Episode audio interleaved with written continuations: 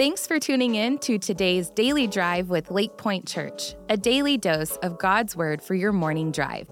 When the Word, not the world, becomes the majority of your week, your life will start to change.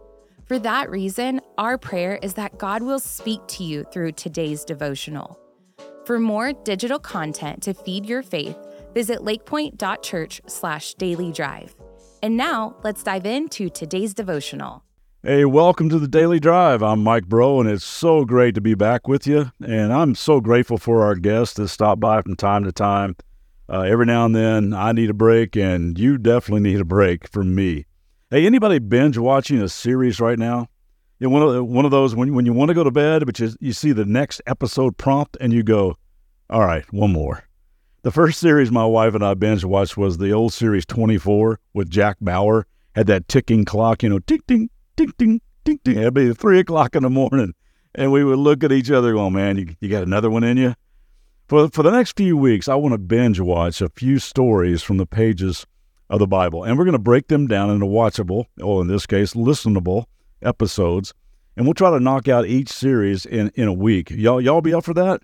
Okay, so today I want to click on episode one of a series about the greatest fish story ever told. Now, everybody's got a fish story, right? You got one? I went to Alaska one time and I caught an 80 pound halibut.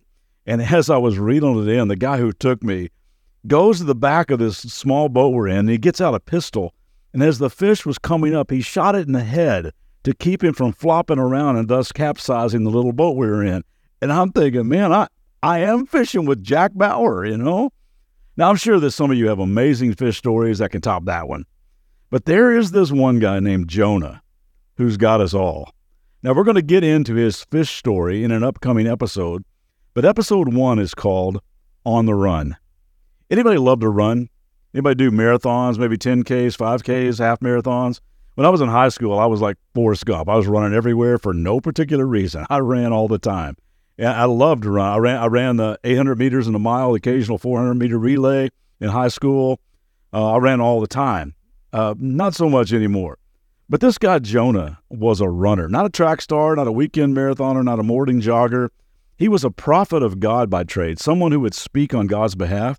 But when God asked him to do something that is outside of his comfort zone, he becomes a runner. You ever, ever done that?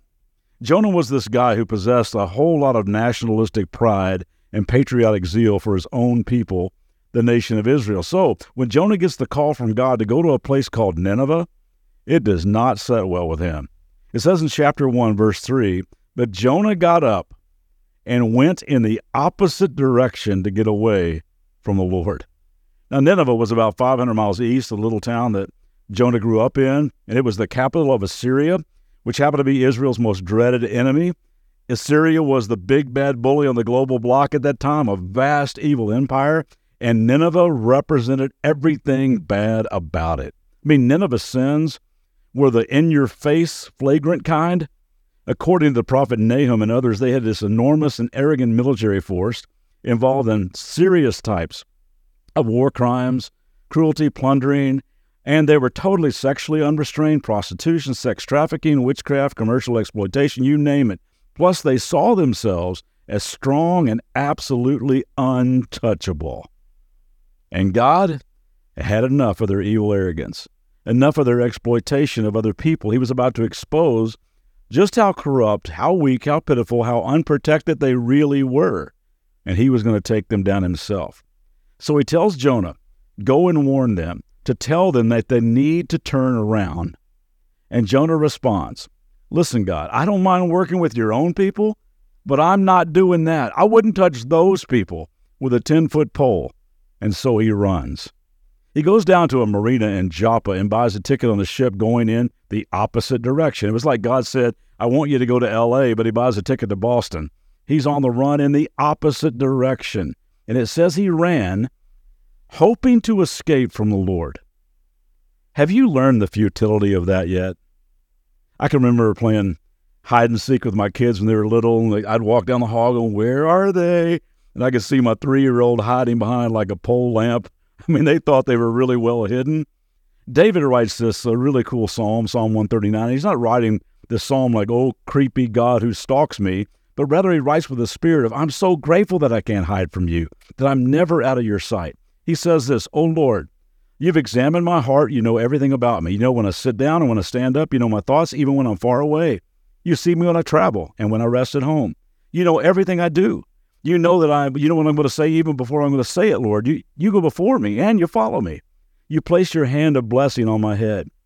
Such knowledge is too wonderful for me, too great for me to understand. I can never escape from your spirit. I can never get away from your presence. I cannot hide from you. To you, the night shines as bright as day. Darkness and light are the same to you. He's just saying it's futile to hide. It's futile to run, to try to fake God out. It's like hiding behind a pole lamp, and it will suck the life out of you. I'm telling you, to attempting to cover your tracks, living two separate lives, it takes enormous energy and brain power.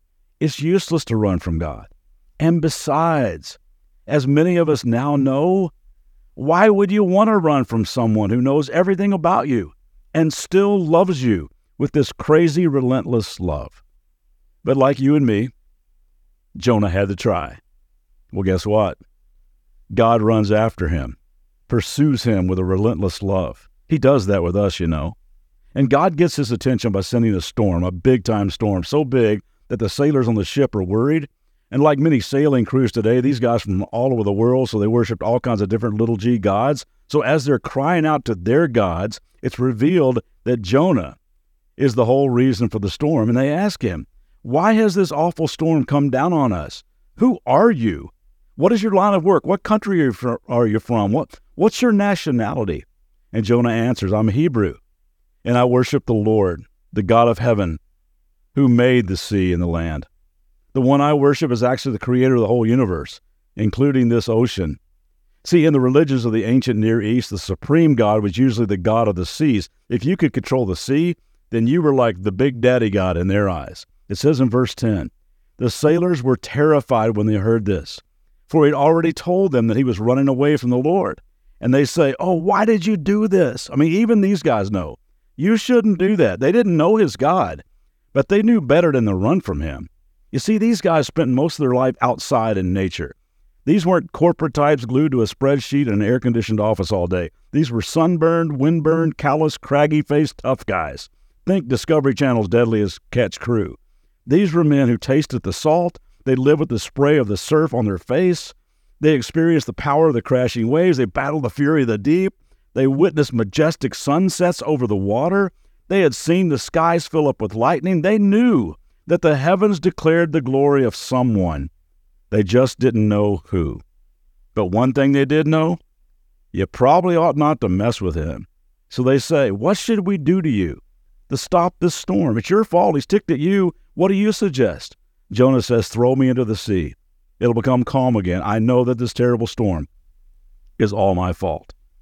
Well, they resist doing that because they're saying we're, we're, sailors, we're not pirates. But again, these were men who had seen their share of storms. They knew that this was one that was just too strong. They knew that they were not going to ride this one out. So they cried out to the Lord, Jonah's God. They pleaded, Oh Lord, don't make us die for this man's sin, and don't hold us responsible for his death, O Lord. You have sent this storm upon him for your own good reasons. We hate to do this. And then, as a last resort, they pick Jonah up and throw him into the raging sea and the storm stopped at once. And that's the end of episode one. And let me say to you, as a former runner, stop running from God, run toward Him.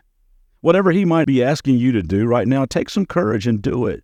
Don't go in the opposite direction. And just know this if you do continue to run from Him, He's going to pursue you. He loves you way too much to let you go. Tune back in tomorrow for episode two, Into Deep. Hope you have a great day. See you. Thanks for tuning in today. For more biblical teaching and worship, join us for our Church Online live weekend services on Saturdays at 6 p.m. and Sundays at 9:30 and 11 a.m. Central Standard Time.